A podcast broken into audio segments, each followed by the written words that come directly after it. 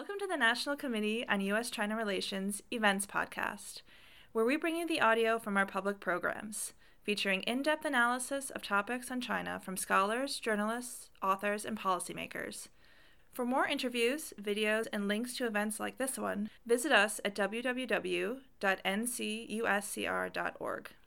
Well, good afternoon, everybody.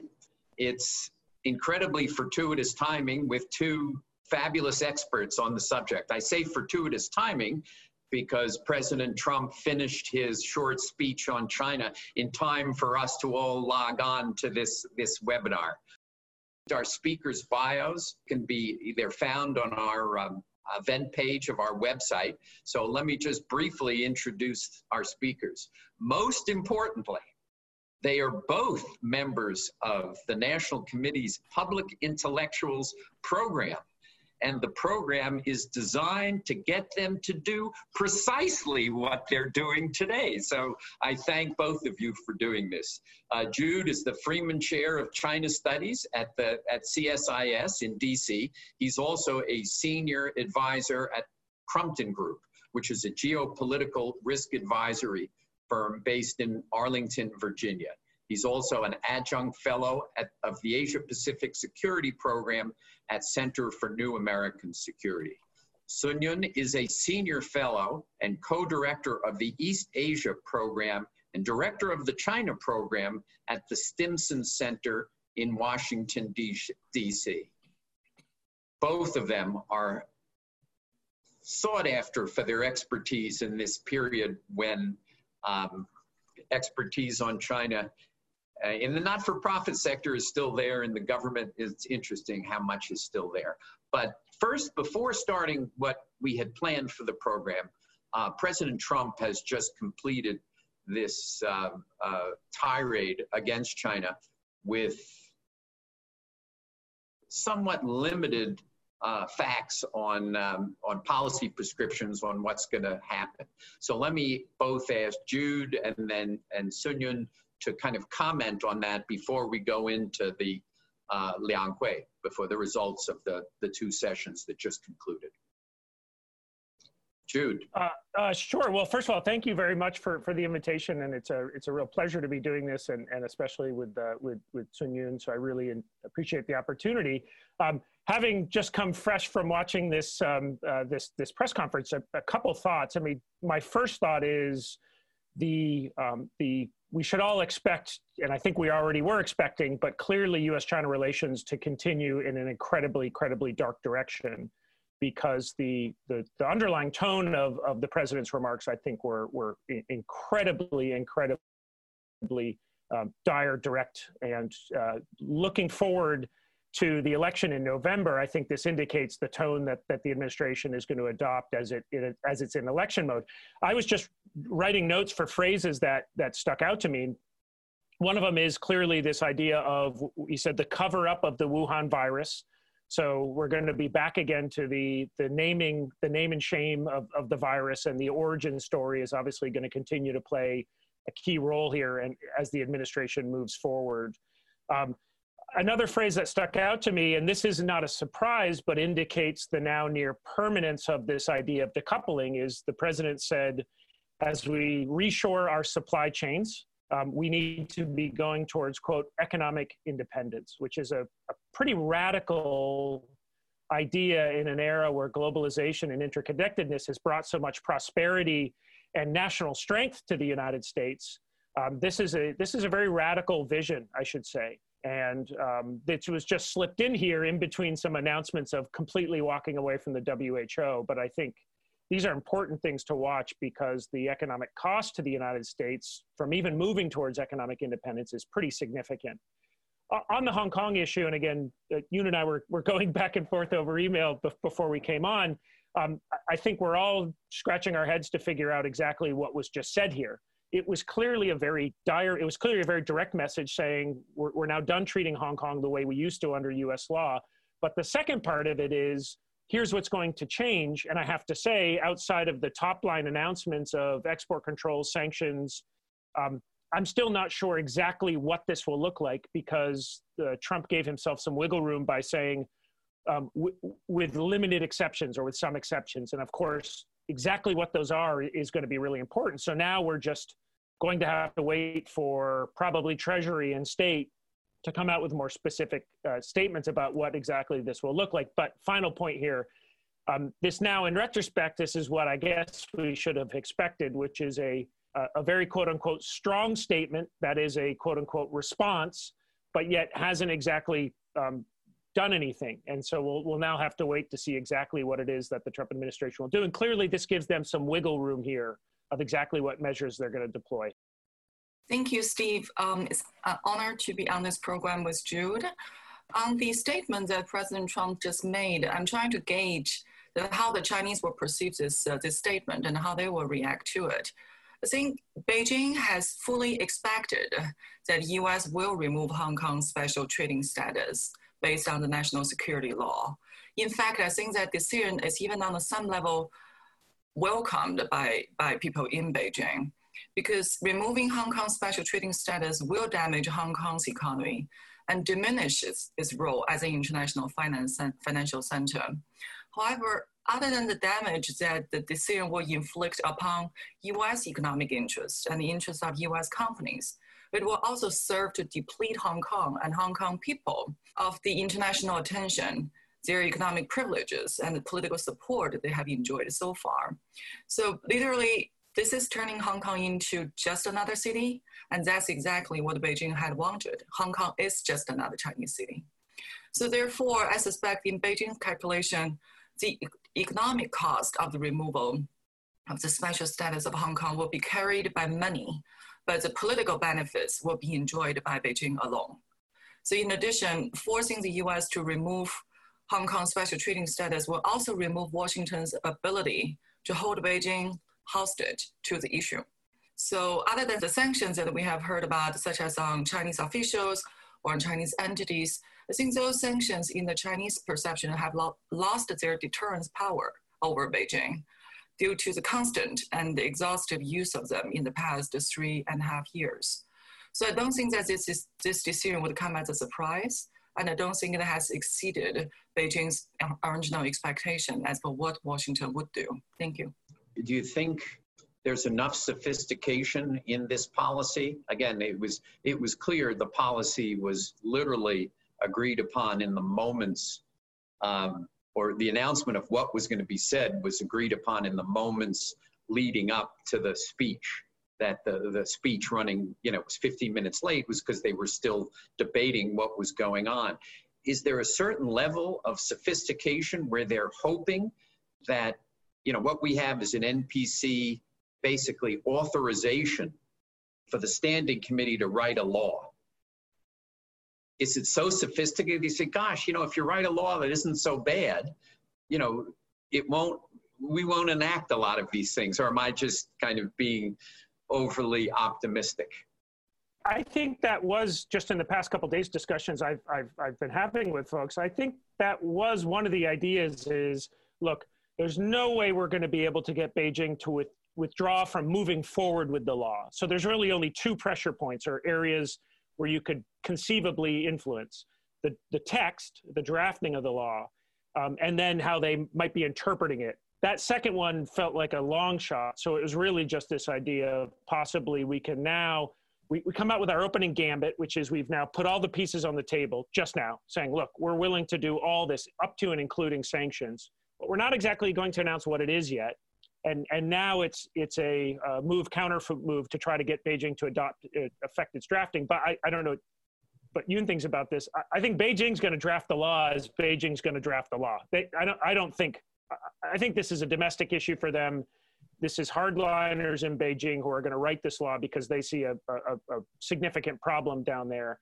And I think we're overestimating the leverage we have here in the United States if we think we're going to be able to get into the drafting room of the NPC Standing Committee to get them to strike passages or rewrite them. But I could be wrong on that. Yeah. Sun Yun? Well, Zhang Yuen only announced this national security legislation on Hong Kong on the evening of May 21st in Beijing, before the Two Sessions actually began. So that basically leaves the United States 8 days to react to this, this announcement. And like Jude said, we don't know what it looks like. We roughly know that they're going to target 4 types of activities: secession, subversion, terrorism, and external intervention, interference in Hong Kong. But how the law will look, what the law will look like, and more importantly, what the law enforcement will look like. I think that's a bigger question here. We can react to the law, but the law actually in the end will have to be enforced on the ground in Hong Kong by some security agency that we don't know who will be in charge of. So I think those details are not yet, yet revealed. And I think U.S. is in a difficult place to calculate the risk and the benefits between punishing Hong Kong for something that Hong Kong didn't really do, and punishing China, which is really charting the course on the national security law. And it's very difficult to separate those two. I think Jude is absolutely right that, our ability to influence this law, given the relationship that exists between the drafting of the law, given the relationship that exists between the United States and China, is extremely low. Who can actually influence the drafting of the law, though, are the pro-Beijing legislators in Hong Kong, that they actually do have an ability to affect what that law looks like, to affect kind of the things Sun Yun is talking about, you know, what kind of agencies are going to have, what their enforcement power, are they going to operate through the Hong Kong police? Are they going to be able to actually enforce themselves? These are all open questions and would have enormous effects on how Hong Kong exists in the future. One of the, in a conversation I had with a I can't say who it was, but a fairly prominent person from Hong Kong, they said, you know, we hope the United States stands back and just doesn't do anything, because any participation through the United States will make it worse for the people of Hong Kong, which was a very interesting statement. Yeah, just one quick thought there. But of course, you have many on the protest side and the activist side who feel a sense of desperation and are.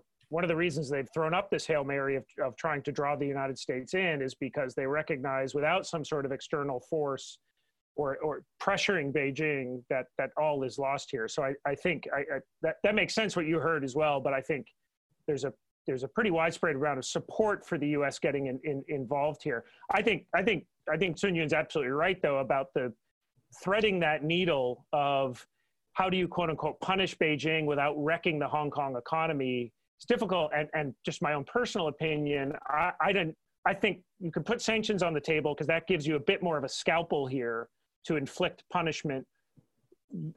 Messing with Hong Kong's economic status, though, always seemed to me to be the last resort because the consequences are likely to be so dire, and they're going to be borne by the people of Hong Kong, not by the U.S. government. But it seems that the government has already in many ways made that decision. Our government yeah. has made that decision. Yeah, certainly the politicians in Beijing are saying, you know, life will go on as normal. This is, if you're not a terrorist, a separatist, you know, But obviously, I think, as I said in a program, you know, one man's protest is another man's subversion. I mean, I don't want to drone on about this, but Beijing liked having Hong Kong be Hong Kong. I don't think Beijing was necessarily looking for Hong Kong to lose the special status, which being a Chinese city outside of domestic Chinese law afforded it. And certainly the role Hong Kong has played for just senior elite in Beijing over the past several decades of facilitating transfers of ill-begotten and legally begotten wealth is very important. So I maybe somewhat disagree on the I don't think Beijing wanted this, at least not now and on this timing, because Hong Kong is a pretty good piggy bank or facilitation of a piggy bank for a lot of elite in the mainland. But if it's happening, you know, I think now they're just going to adjust and they're not going to be crying for too long over this. So I agree with Jude. They did not want it. Do you agree with that? They were pushed into it by basically 12 months of Hong Kong being frozen, people crying independence, you know, this basically Hong Kong not functioning. That they really do perceive it that way, and they were pushed into it. Well, I think without what happened last year, Beijing probably would have preferred it the way that you and Jude have described. But I think after the turbulence last year, after witnessing that Beijing's policy basically has no future in Hong Kong, and the more they let this fester and the longer the wait, the worse the issue is going to become. So I would say Beijing made a calculated decision. They understand the risks. They understand what the U.S. reaction in the worst shape will look like. But they also determined that this is probably the best timing to do this, because U.S.-China relations currently offers Beijing no optimistic expectation over pretty much any ground. So in Beijing's calculation, and based on what I have been having the conversations with Chinese, they believe that the relationship between U.S. and China has hit the rock bottom. And there's nothing Beijing can do to please U.S. either way in today's political environment anyway. Since the relationship is already in its worst shape, short of a war, now might be the best opportunity for Beijing to force on this national security law anyway.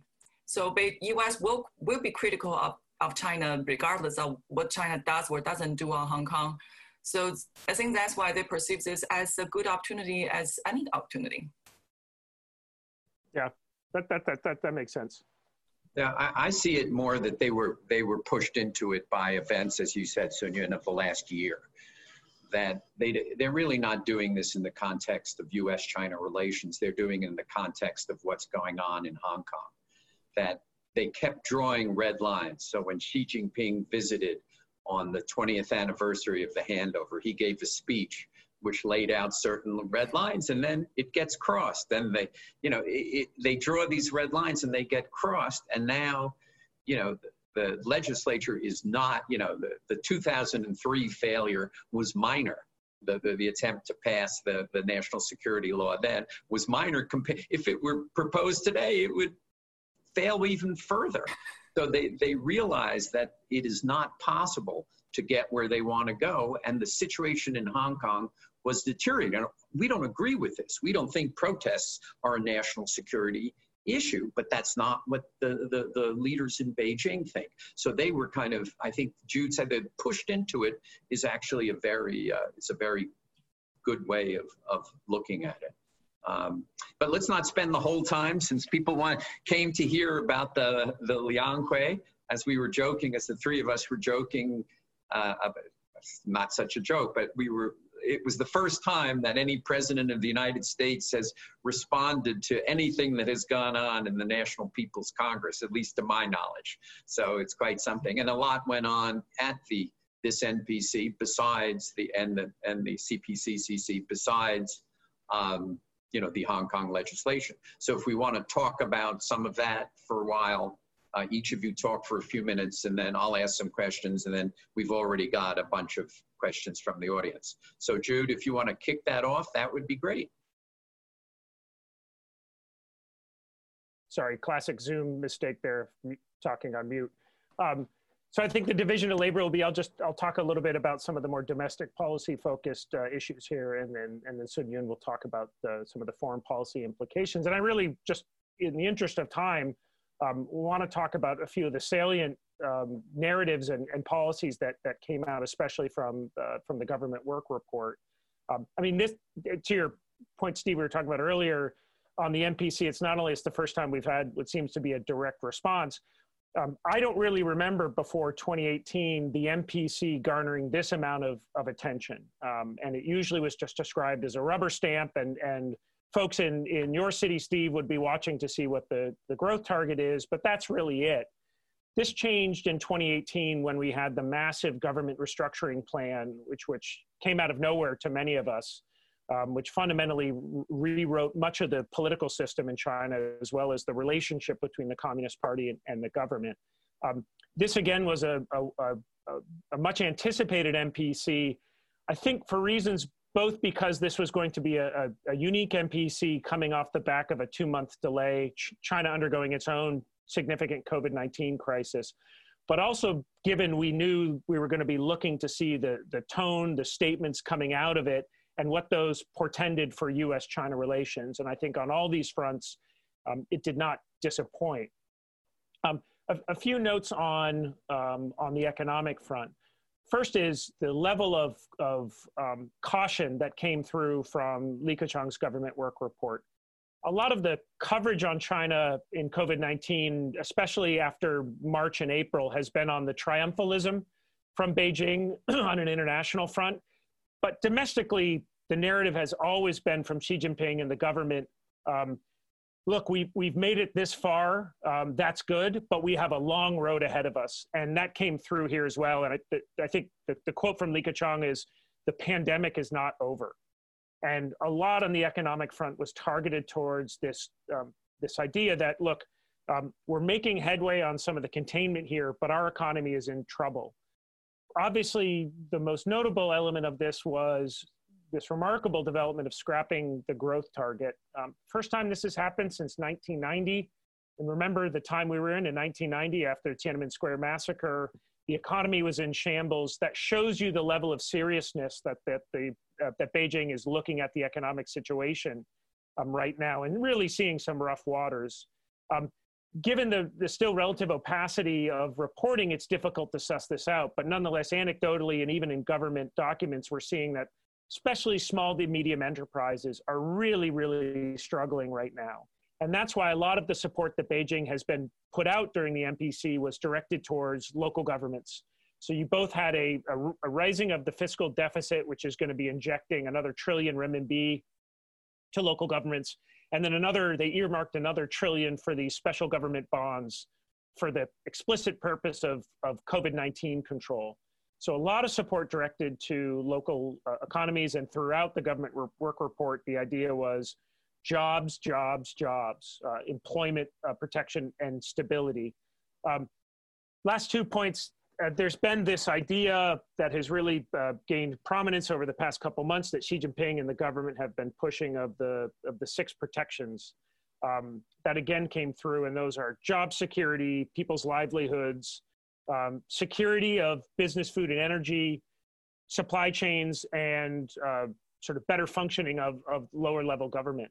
So they're looking for both protecting Chinese people's ability to be prospering and living. And again, remember, this is the year which Xi Jinping is supposed to deliver on his promise of doubling per capita GDP from its 2010 levels as part of the poverty alleviation campaign. Obviously, that's experiencing a setback, and naturally so because of COVID-19, but they are really, I think, focusing on many of the basics in these six protections of the Chinese economy. And the last thing I point is scrapping the growth target really does show, I think, how the government is being quite pragmatic here in how it's responding to COVID-19. And if we strip away where the space that I look at most, which is at kind of elite politics and ideology, where the story is very, very dark and depressing, you're still seeing some of the more pragmatic elements in the Chinese political system operating now and really into full gear here. And I think what comes out of the NPC to me is, although you have that higher level where there's just an extraordinary amount of party control and ideological control, they have loosened the reins a bit on sort of the subnational level to respond to this. And I think that's from an economic standpoint, I think that's quite a heartening sign. So I will pause there for the moment. Great. Sun Yun. Thank you, Steve. So I'll primarily focus on the foreign policy implications. We know that the two sessions this time did not focus primarily on the foreign policy issues. But I think because of the COVID-19, when China was indeed faced with a crossroad question, a question of choices moving forward.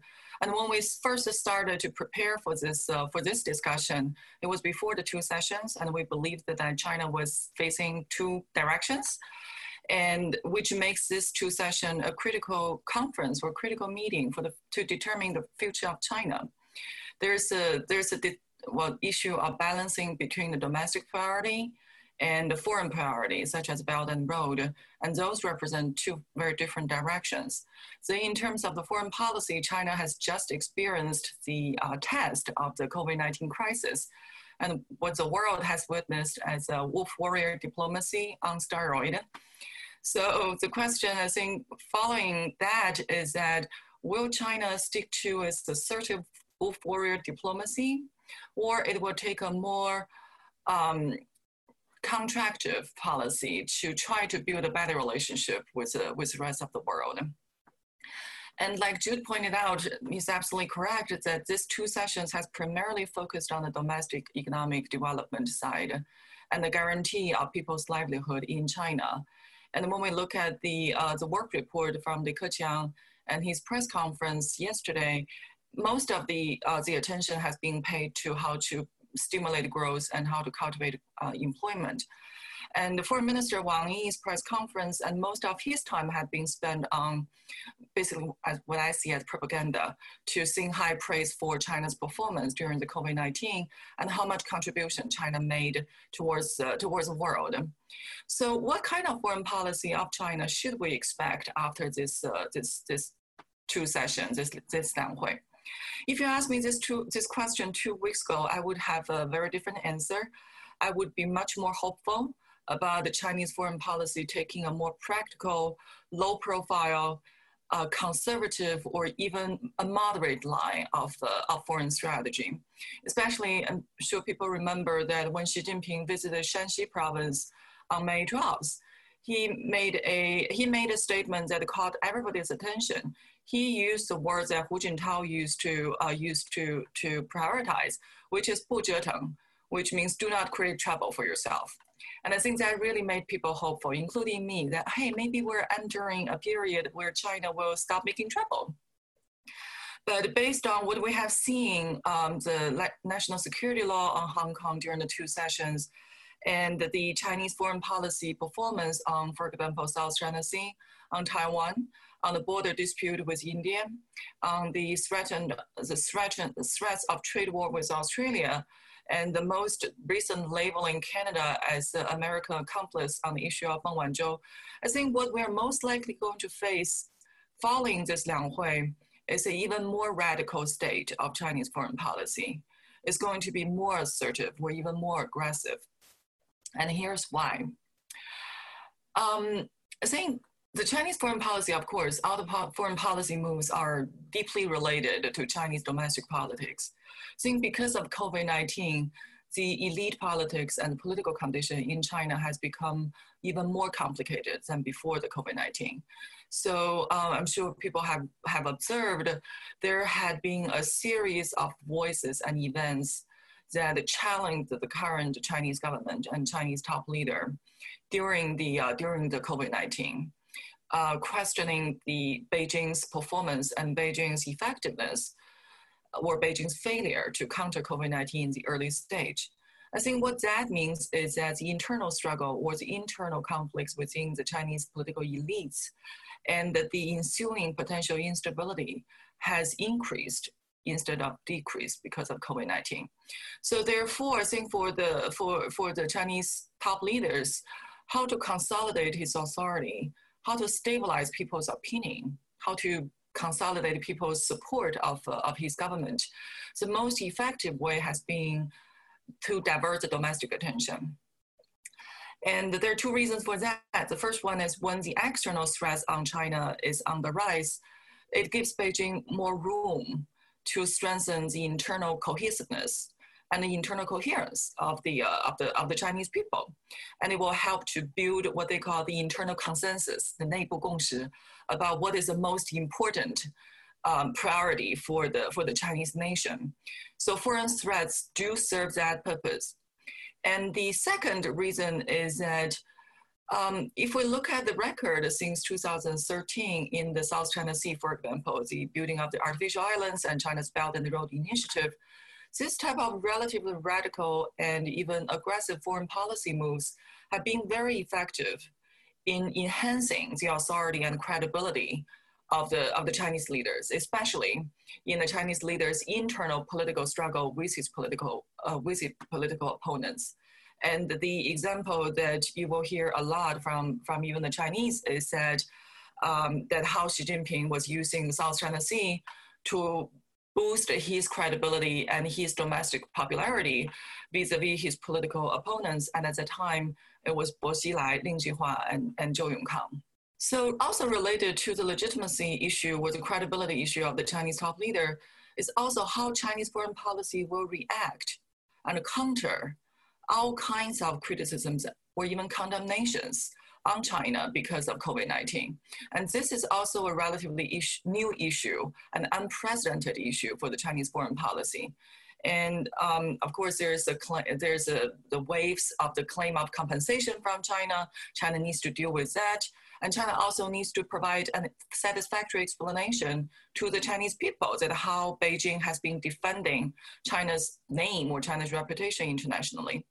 So there's a very strong logic, well, whether it's logical or not, there's a very strong argument in China that if the external environment has turned sour, and the United States has been leading these campaigns to attack China on every single aspect, COVID-19 being on the top of it. So regardless of how China tried to keep a low profile, or how China could try to mend ties with the rest of the world, the substantive progress of that effort is not going to be there. Because unless, according to the Chinese logic, unless China basically does what U.S. wants China to do, to abandon the high-tech industry, to abandon its industrial the defense modernization, and say yes to Washington, U.S. is not going to stop charging China with all these crimes. So, but that kind of compromise was that kind of a conciliatory position is certainly not in the interest of the Chinese top leaders or in the interest of the Chinese government. And that is to say that I think the Chinese believe that a compromise or concessions is not going to deter or stop the current US anti-China strategy. So in their calculation, if China is going to face humiliation in terms of its foreign relations and China does not respond assertively to the accusations, then the pride or the legitimacy that they have gathered among the Chinese people will be eroded. And I think that is the fundamental reason why the wolf warrior diplomacy of China is going to escalate after the Two Sessions and after the COVID-19 instead of de-escalate. I'll stop there and I look forward to the discussion. Thank you. That's terrific, both of you. It's just wonderful. What did you make in Li Keqiang's report? He in his work report, he said we should look, we should investigate the origins of COVID-19. So he explicitly said we should do that. Yeah, and obviously General Secretary Xi Jinping said something similar when he spoke to WHO. I hate to be cynical about this, but what he's not saying, let's have an investigation centered around Wuhan to find out if the virus originated there. Well, what they want to do, and this is the smart move, is to initiate a process, as Xi Jinping himself said, let's have this be global, let's have this be led by the WHO. In other words, let's have this take a long time. And as Xi Jinping himself said, this is going to be a summing up. This is going to be a lessons learned. This is going to be a what worked, what didn't. So I think this is just absolutely brilliant of say, yeah, let's do an investigation. I'll set the rules of WHO. Let's just have it take a long time. We'll have lots of committees. I think that's really smart. What that won't do and what that's not intended to do is to be a very laser-like investigation of exactly what is the origin of this. And they've said this consistently, which is, look, the time for that is once we're through this. And again, which is very, very smart to me. Of course, every plot of every pandemic movie is always about racing to find the origin right away. So if China was ever making that movie, it would be quite boring because it would be mostly international committees. But nonetheless, I think we should be careful when they make statements like this. I think they're being very clear and smart about what they're trying to do and they're not trying to do. And they're not trying to invite an investigation of boots on the ground from the US and other actors to be mucking around in Wuhan to find out if this originated there. But I'm cynical, but that's my interpretation. Sun Yun? Yes, Steve. So there are at least 5 caveats to the Chinese proposal or the Chinese way of defining this investigation. So the first one is a name. Instead of international investigation, the effort, according to the Chinese Foreign Ministry, will be named the Review Commission, greatly altering its purpose and reducing its severity. Second caveat is the timing. Like Jude said, the review can only happen after the COVID-19 is over, ruling out any near-term actions. Third caveat is the authorization. So according to the Chinese, the review will have to be authorized by WHA or its executive committee, basically giving China controls through the China-friendly countries at WHA. The fourth caveat is the composition of the review commission. The Chinese already said the review commission can only be organized by the director general of WHO, who we know is a very China-friendly figure, and I think he will ensure at least a China-neutral composition. And the last caveat is the coverage. The Chinese said the review commission will review the global response to COVID-19 rather than that of China. So it will not be about the China's responsibility. It will be about how the world. In addition to that of China, not rather than, right? It's not saying they're not welcoming the investigation in China. Well, they said it's a global response, so it will include China, but also everybody else. Any sign of dissent at this? Either the CPC, I noticed the vote on Hong Kong had 1 negative and 6 abstentions, and 1 person forgot to push the button. Well, no, you don't want to make it look rigged, Steve. You've got to have the, you know, you got to have the appearance of an open vote. Just on the dissent issue, I think a couple thoughts here. One is this is the perennial position of a lot of sort of external China watchers, is kind of waiting for the moment when the sort of people take to the streets.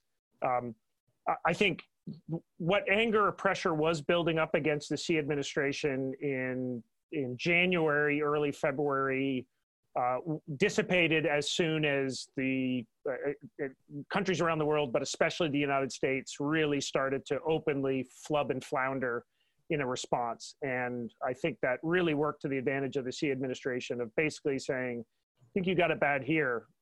Look at what happened over there.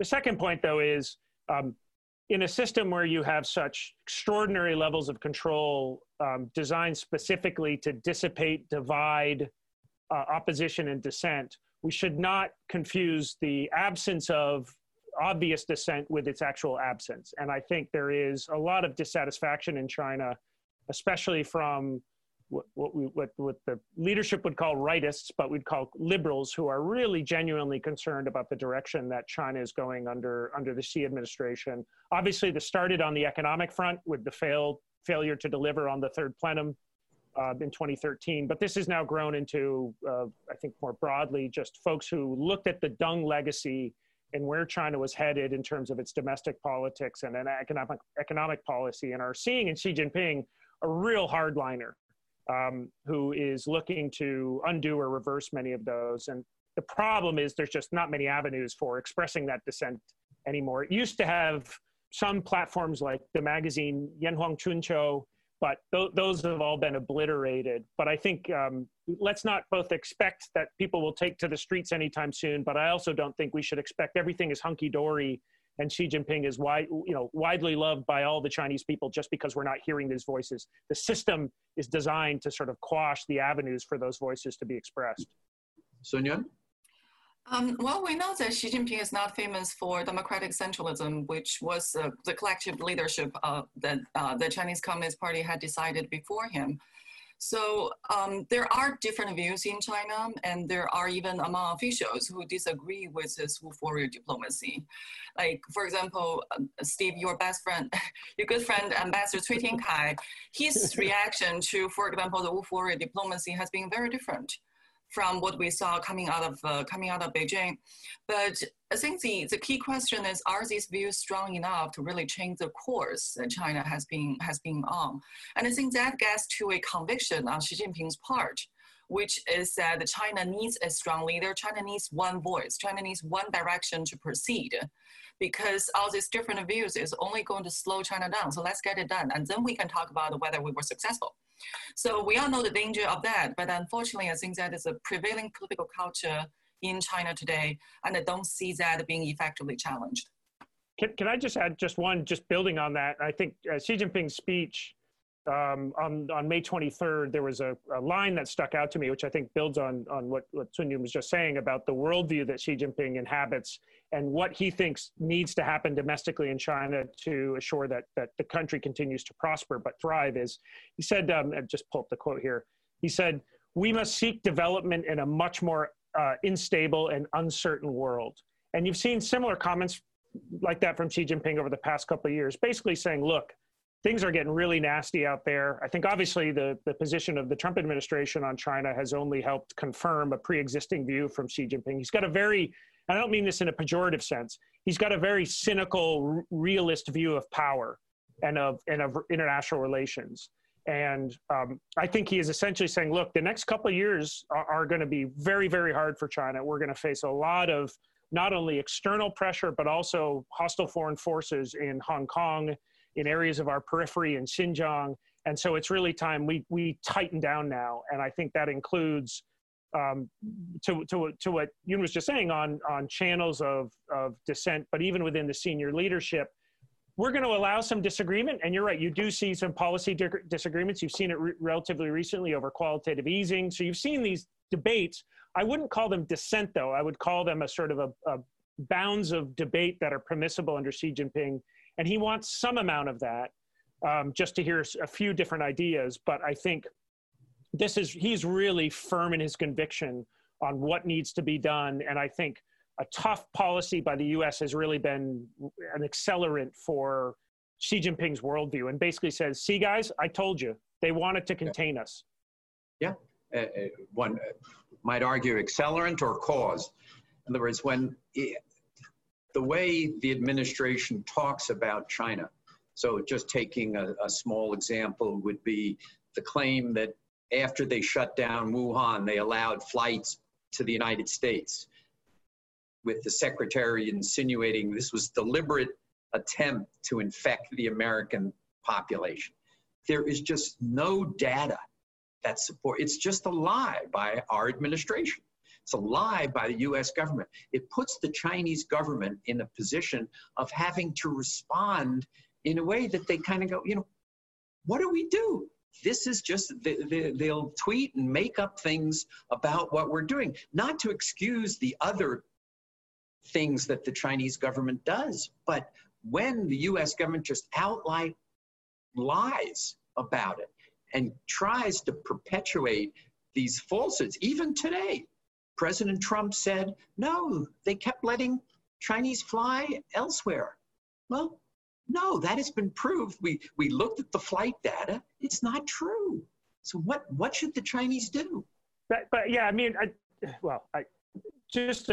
I think we got to walk and chew gum at the same time. I think we can both sit, I think we can sit here and say the way that the Trump administration, but Trump in particular, and Secretary of State Pompeo, we can have a very long discussion about our problems we have with them and their response and where it's leading the U.S. At the same time, I think we've got to be brutally honest about what's happening in China. And there I have to say, you know, this more aggressive posture from Beijing didn't start in 2016 with the election of Donald Trump. And I'm not pretending that we're innocent. This is a dynamic, complex equation here. But I think, you know, Beijing is it's been for well over a decade moving in a much harder trajectory that is including a domestic crackdown. So it's not just about a posture vis-a-vis the United States. They have no tolerance for Chinese articulating a different direction that they want the country to go. So I think, personally, I think this predates Donald Trump. I think we can agree that the Trump administration, to me, has been an accelerant on this and maybe a cause to some extent, but I don't think this is just Beijing innocently, you know, sitting there and reacting to the Trump administration. So I think we can, all right, I hope we can do both at the same time, which is call out the United States for where it is misrepresenting, lying, working against the interests of long-term U.S. security and prosperity, but at the same time, really be shocked by the direction that the hardline administration under Xi Jinping is taking the country. Sun Yun. Yes, sir. I think I would agree with Jude. I think both superpowers, both great powers have come out of this pandemic short of leadership, and both of them have come out of the pandemic probably as losers in terms of their soft power, their international credibility. I think the U.S. certainly was not fair when it finger points China as the sole reason, was the only cause of the damage that the pandemic has created in the United States. I think China needs to carry its responsibility. But I think also the U.S. internal failure to counter the pandemic effectively, that one is not on China. Okay. So I think coming to what can be done, I have this interesting conversation with the Chinese where I quoted Michelle Obama. So she used to say, when they go low, we go high, right? But what we are seeing currently between U.S. and China is that when they go low, we all go low. Actually, we need to go lower. So we are witnessing a downward spiral of U.S. and China competing for which country can discard more rules or can discard more laws. So, and that has created a lot of difficulty, I'm sure you have too, in the dialogues that we're trying to host between US and China. It's so difficult to avoid the finger pointing because there's just so many things that either side could finger point the other side. So how to jump out of that vicious circle or that cycle, I think that's really a key question. So maybe the one way to look at it, which is very difficult, I reckon, is from conflict mediation or conflict resolution. It's the ability to ask the question that instead of finger pointing the other side, what our side can do to make the relationship better, what we can do to improve the relationship. So if either side or both sides would have the heart to do that, I think that will open up some room for constructive dialogues. Jude, also, Sun Yun raises a great question about how do we get, downward spiral is the exact right term. How do we break the spiral? How do we put a floor underneath? Every morning I kind of get up and the floor is falling away and it's gotten worse and worse and worse. How do we put a floor under it? I'm just trying to be realistic about the kind of the dynamics over the next 3 to 6 months through an election. It's really, I think I'm going to dodge the question, Steve, by doing what they do on a talk show where you say, that's an interesting question, but I think the more important question we need to ask. No, I don't know, because both sides now think they are in the stronger position, and I think both sides are convinced of their righteousness for different reasons. I mean, I think Sun Yun just outlined really well Beijing's thinking about this of a, I think Beijing's wrong, but nonetheless the thinking of this, which is, look, it's damned if we do, damned if we don't. So what the heck? And the U.S. has been hell-bent on containment for a long time. They kept it quiet. They denied it. Now they're at least being explicit in saying it. So I think that logic makes sense. And so Beijing's not looking to move because it says, look, we've been getting screwed for a long time. But crucially now, I think Beijing assesses that its composite national power, its strength is such that it no longer needs to cower in the corner like it did 15 years ago. So that's one equation. Then the other is you've got, and this isn't just the Trump administration, I have to say. I think the Trump administration is reflecting or drawing strength from broad dissatisfaction in the U.S. with globalization and the inability of globalization, maybe by design, to not distribute benefits more evenly. And so if the system isn't working, what the heck? I think COVID-19 and also the MBA controversy last year took the China issue, which was relatively wonky and within think tanks, and really injected it into the mainstream in ways that I think are hard to shake. I think there's a real populist anger. Whipped up, to be sure, but I don't think it's entirely fabricated. I think there's some sort of grassroots organic element of this. Sprinkle onto that an election season. I think that's a really dangerous cocktail. And to try and answer it, what can shift, and maybe merging with Sun Yun's comment on conflict mediation or resolution, we can't control Beijing in a sense that domestic politics in Beijing are operating, all politics are local. we can compete with them internationally. But really, and this is a cliche, but that really gets back to what are some of the enduring strengths that the United States can do, which is, I think we sit in a vastly superior position in terms of the effectiveness of our international position, our soft power, our ability to lead. I think when the United States starts getting on its front feet again, and instead of walking away like we did today from the WHO, I was just made that comment that Trump said, like, they basically bought off the WHO for 1/10 the money we did. And I thought, so you're saying openly that they're just much smarter at playing the game than we are. There's a lesson in that. I think that's true. And that shows that we're just not actively leading, engaging, but crucially to me, and this is kind of my big unified theory of why U.S.-China relations are so bad right now. It's not about Trump. It's not about Xi Jinping. It's about the breakdown of an institutional order that did very well from 1945 until 2008. But what we stopped doing is investing and innovating in international governance institutions. And so we're now taking 20th century institutions like the WTO and expecting them to solve 21st century problems and challenges. And so we need to sort of take the lead and say, we're going to have a new Bretton Woods agreement. We're going to have a sort of a new conversation about, we've got a host of new challenges created by technology, by new patterns of globalization, by income inequality, things we didn't have 50 or 60 years ago. And we're going to start building and designing an institutional order that, that looks to sort of integrate safely balancing national security, rather than what we're doing now is we're taking our roll of duct tape and we're going to all these institutions and trying to wrap the duct tape around them to keep them working.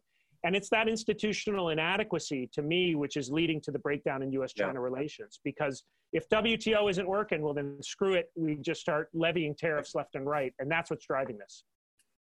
I'll give a commercial to the other institution that you're affiliated with, CNAS. That CNAS with Eli Ratner wrote a report on how the United States needs to deal with the competition with China. And a lot of it is about investing, what we should be investing in the United States, kind of exactly what you're talking about. And if you have a tolerance for an hour and 15-minute recording, I think that recording is on the National Committee's website. Sun Yun, in normal years, the passage of a new civil law, you know, this, I think it's 1,800 articles would be a front page news.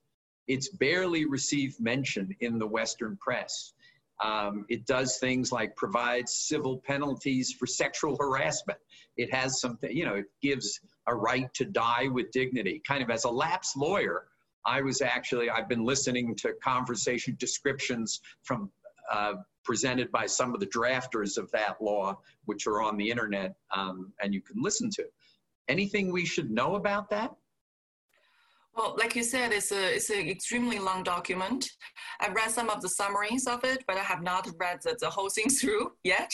So I'm afraid that the knowledge that I can offer on that is pretty limited.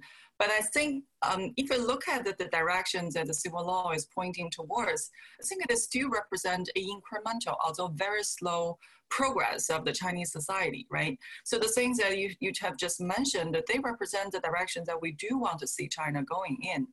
But it's just the Chinese history is never just from point A to point B. There's surely regression, a lot of regressions, and followed by some progression. So it depends on the perspective that we take. And that gets back to the comments that Jude was making. Where are we going with the U.S.-China relations? I think there are two versions, two scenarios, one short-term, one long-term, that they might sound as bad news, but eventually there might be some good news, if I can be a little optimistic. In terms of the short view, we could say that, well, this is the election year. And because of Trump administration's re-election campaign has been severely interrupted and disrupted by the COVID-19, there are some moves, there are certain developments that we otherwise would not normally see without COVID-19.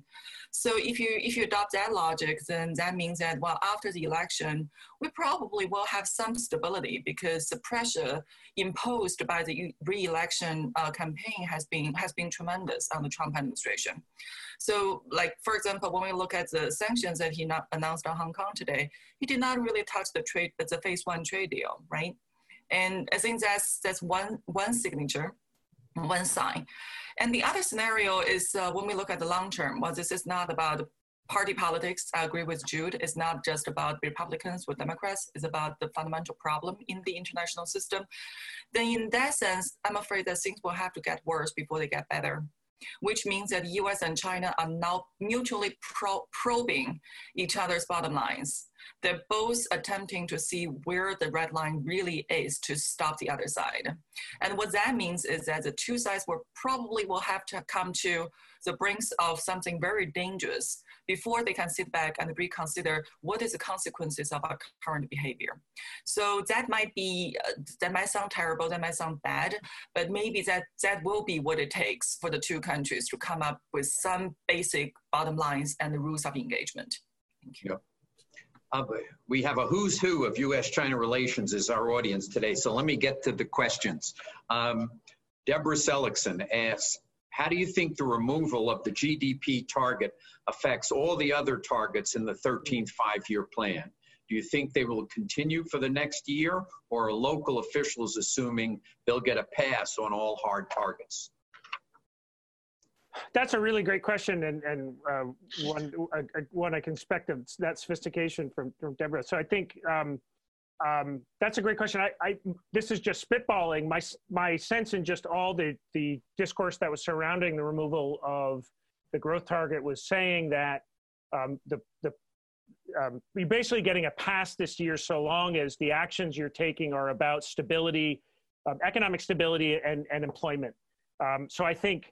I haven't seen anything technically that has said we're going to have a knock-on effect on all other subsidiary targets, but my sense is the spirit of this is we've got an economic and unemployment problem, so we're basically going to give pretty significant latitude to lower-level officials to find the bottom, put a foundation under it, and of course we know the 13th five-year plan is coming up for expiration this year, so it'll be interesting to see when we have the next five-year plan, you know, we'll see drafts of it later this year, if they have now moved towards a more permanent, or at least some sort of now hybrid model of some fixed targets for officials, but actually removing some of those.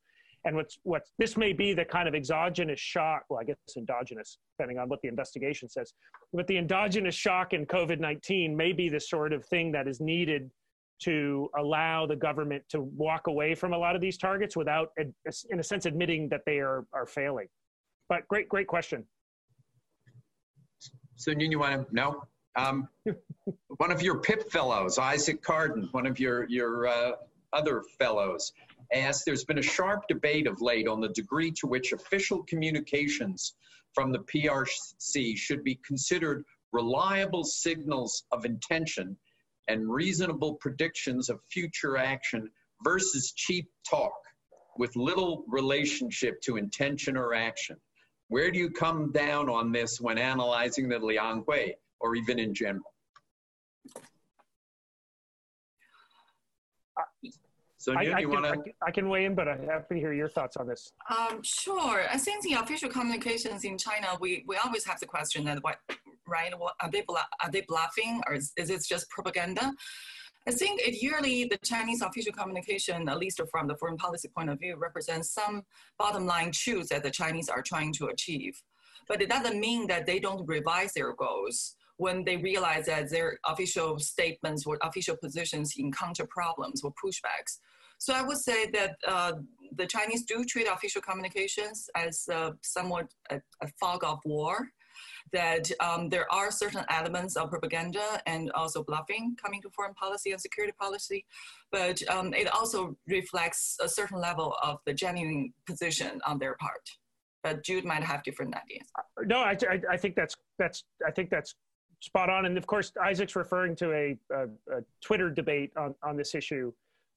For those who are wondering where the cheap talk phrase came from, of course, the point is it really depends on the document. So in the case of the government work report. Of course, they know when they're writing that external audiences are reading that, but that's primarily a signaling mechanism for lower level officials. So this is not a blanket statement you can take of our government documents cheap talk. You've got to do some grunt work, which is what is the document, what is the venue, who's delivering it, right? And you begin to tease out, like the 19th Party Congress speech that Xi Jinping gave, you know, has a range of audiences there. And so this is the hard work of doing analysis. So I think like when the State of the Union address here in the United States, like that specific venue has intended audiences, and that's the work that we have to do. So there's no generic thing, it's cheap talk for me, it really depends. When Xi Jinping goes and gives a speech at Davos, and sorry, Steve, to say this, that's cheap talk to me. That's a pure foreign audience, and they know we lap it up. It's when it's in Chinese, you know, and a speech at a plenum, that's the stuff I think is the real, there's where the real good stuff is. Tom Gold asks at Berkeley, can Jude and Yun try to put themselves in the shoes of China's leaders? How can they make sense of American policy, foreign and domestic, especially when most of us, I dare say, have no idea what's going on? How can they formulate foreign policy to anticipate American action and reaction? Also, please comment on how Beijing's Taiwan policy fits into the general line and tone of the Lianghui. I think the Chinese can't. They ask Americans this question. I'm sure they ask Steve, they ask Jude, they ask me, they ask Tom that how do we really make sense of Trump's policy?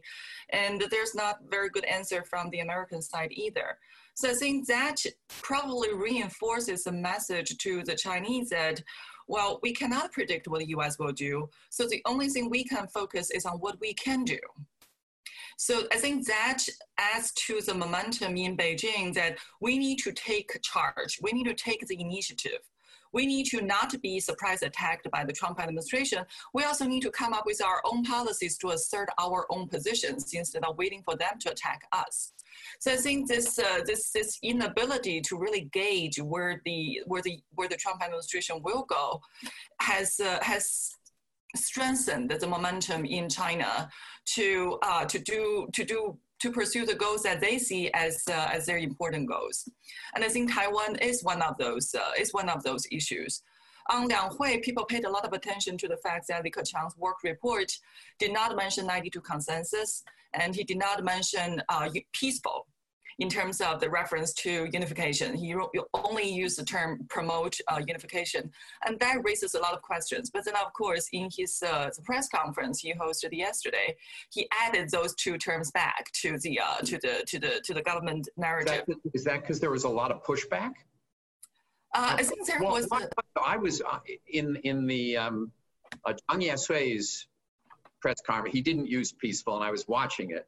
And I was quite shocked. In fact, I had to rewind the television, and then the work report didn't have it, and then suddenly it's back in. What happened? There were a lot of speculations about whether this really signals China dropping peaceful unification as a formula for the solution of the Taiwan issue. And I think there are strong voices in China, I'm sure Steve, you know this, there are very strong voices in China calling for the central government to revise that doctrine, to revise peaceful unification as the only solution, as the preferred solution to the Taiwan issue. But I think the government is still jumping back and forth to determine whether they are ready to make such a drastic move. I think they do want to send signals to both DPP government and to the Americans that our patience is running thin. And there are more and more people in China who believe that unification cannot be achieved without the use of force. So I think they're flirting with the idea, they're testing the water with the idea, but it's, I think it's primarily a deterrence message instead of a preparatory message. Thank you. Jude, anything on that? No. Mike Lambton, so the U.S. adopts a punitive policy regarding Hong Kong. What support can Washington expect from its allies? Well, so the EU foreign ministers have met today and have talked about preferring dialogue. So probably from the EU foreign ministers, not much. If the Trump administration was expecting them to sign on, the UK is in. There's an interesting discussion going on there. There's a you saw Zhao Lijian, the MFA, firing back at the UK government today because they have talked about at least offering a path to citizenship. For I think upwards of 3 million who hold these special identities as British residents overseas. So Beijing has said if these are Chinese nationals, and if you offer them passports, you'll be in trouble. But nonetheless, I think the discussion is interesting in the UK. But a limitation of go at it alone strategy in general by the U.S. is when you're trying to pull people onto your side, it can be difficult. I don't think until we see exactly what the package that comes out, it'll be difficult for folks to sign on. But this is clearly a moment where the U.S. was well poised to lead an international pushback, because there is, across the board, frustration and concern about Beijing's moves here. So this could have been a great, and maybe it still could be, a moment where the U.S. could rally some support behind something meaningful. The problems now are, and I'll stop after this, but the problems now are the tool set the United States is talking about using are, as you know, Mike said, are punitive towards Beijing. And it's not clear to me what we get for Hong Kong out of this, but more importantly, just cynically, what we get for the United States in terms of our long-term strategic competition against China on this. So the two things that should matter most, Hong Kong and our competition and our rivalry with China and being strategic about this, I don't see both of those there. And so, of course, it's hard to enlist support in that environment.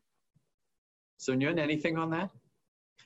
What did you make of this, what seemed quite a reasonable statement issued by the Canadian, Australian, American, and UK governments, which seemed actually, yeah, made some sense about Hong Kong? Did you see that? Yeah. I did.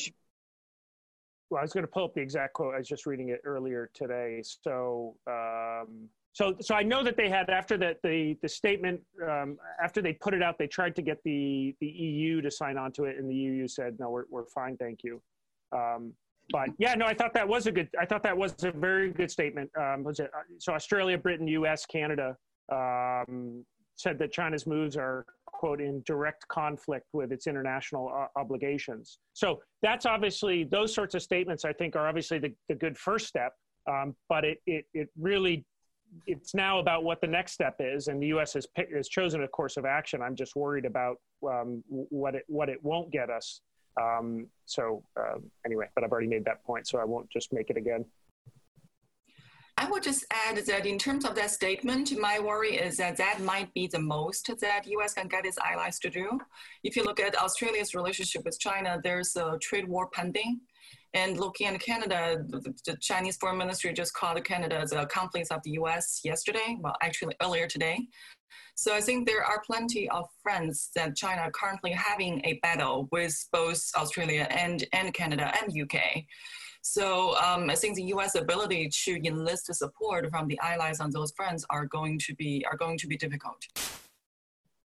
But really, if we don't work with our allies, whether it's on trade issues, security issues, or others, aren't the policies doomed to failure? I mean, I saw President Trump made reference to this requirement that will soon put in place, which will delist Chinese companies if they don't comply with certain audit requirements, which is something which is probably the right policy, except if Hong Kong, Singapore, Tokyo, and London don't agree to it, they just move there, and it doesn't make any difference.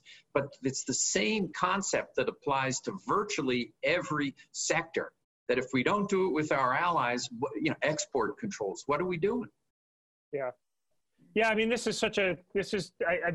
totally agree with you. It's just, how many times have we made that statement? I mean, it just, you know, working with our allies has become something of a cliche at this point, because we just say it's, but I think, look, even if you really want to take a tough line on China, you know, even if, which I do, I mean, I think long-term competition with China is arguably our single most important component of our foreign policy.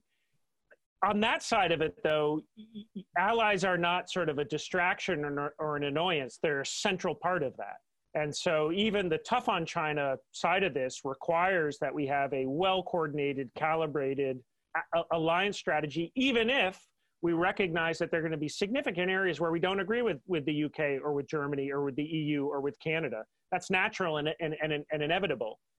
But we have, at this current moment, relative disdain for alliances and for allies. We see them as baggage and as burden, except when we want them to sign on for something, and then we get really angry when they don't. But I think this shows your point is, especially on economic statecraft, it's impossible to do this without working in a coordinated fashion. Because as you say, a lot of these, there's such slippage and leakage possible for where capital and companies move, that if you don't have a wide net to try and coordinate, then it's relatively ineffective. So I totally agree.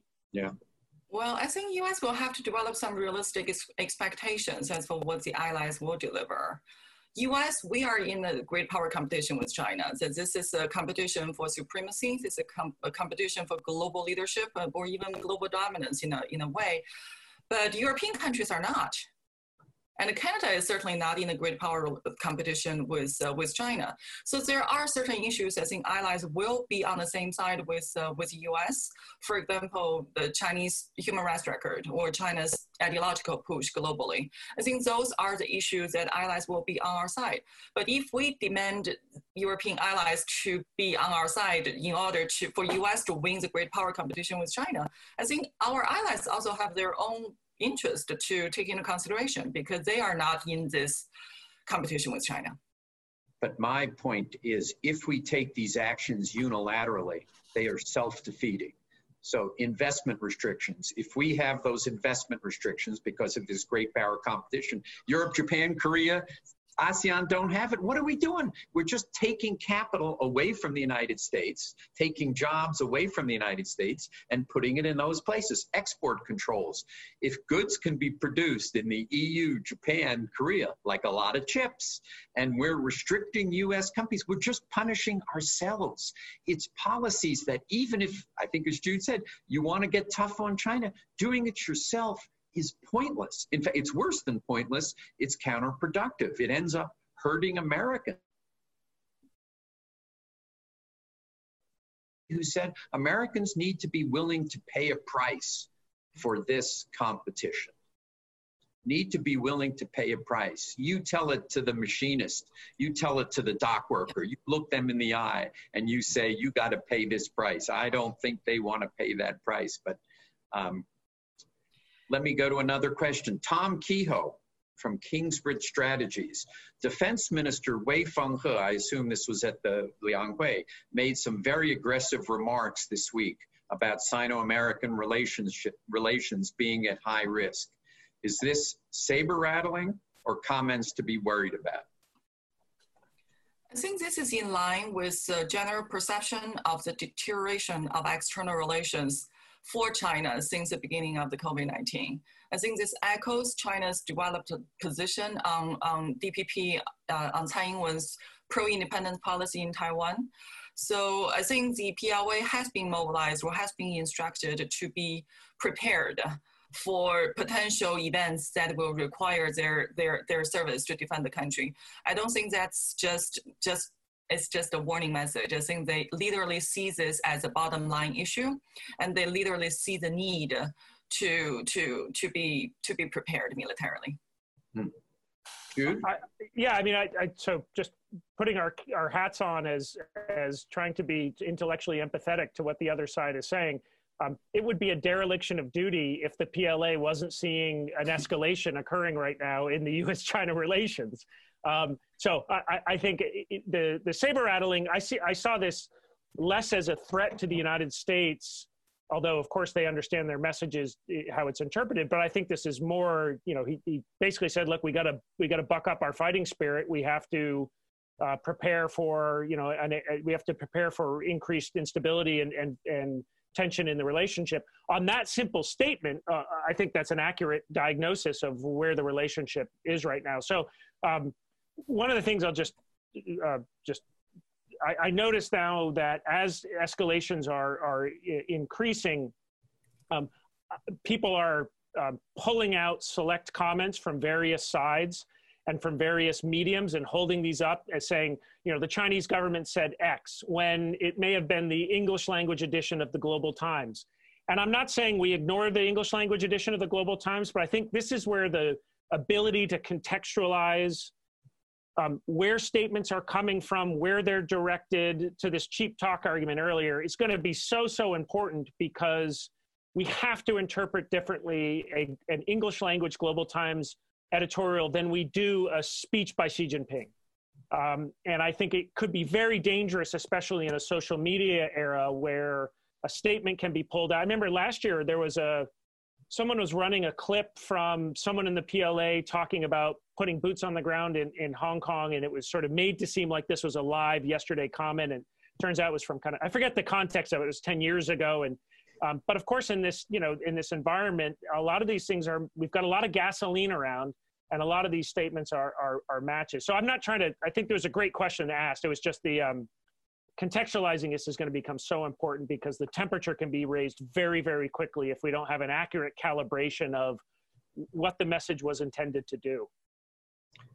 We have sadly run out of time, but this has been a fabulous discussion, and you have simply convinced us once again how great the PIP program is, that we were brilliant enough to select both of you, and that both of you were fulfilling the vision of the PIP program, which is, that's our Public Intellectuals Program, which is to further rational discussions about China and U.S.-China relations. And you are both terrific for giving of your time. Thank you so much. And I see the audience remained unchanged the whole time. So clearly you were... They're all checking their email or on Twitter. I do the same thing. You had them mesmerized. You had them mesmerized. But everybody have a great weekend. Stay safe. We look forward to seeing you next week. And thanks again, Jude. Thank you. Bye now. Thank you, Steve. Bye-bye. Bye.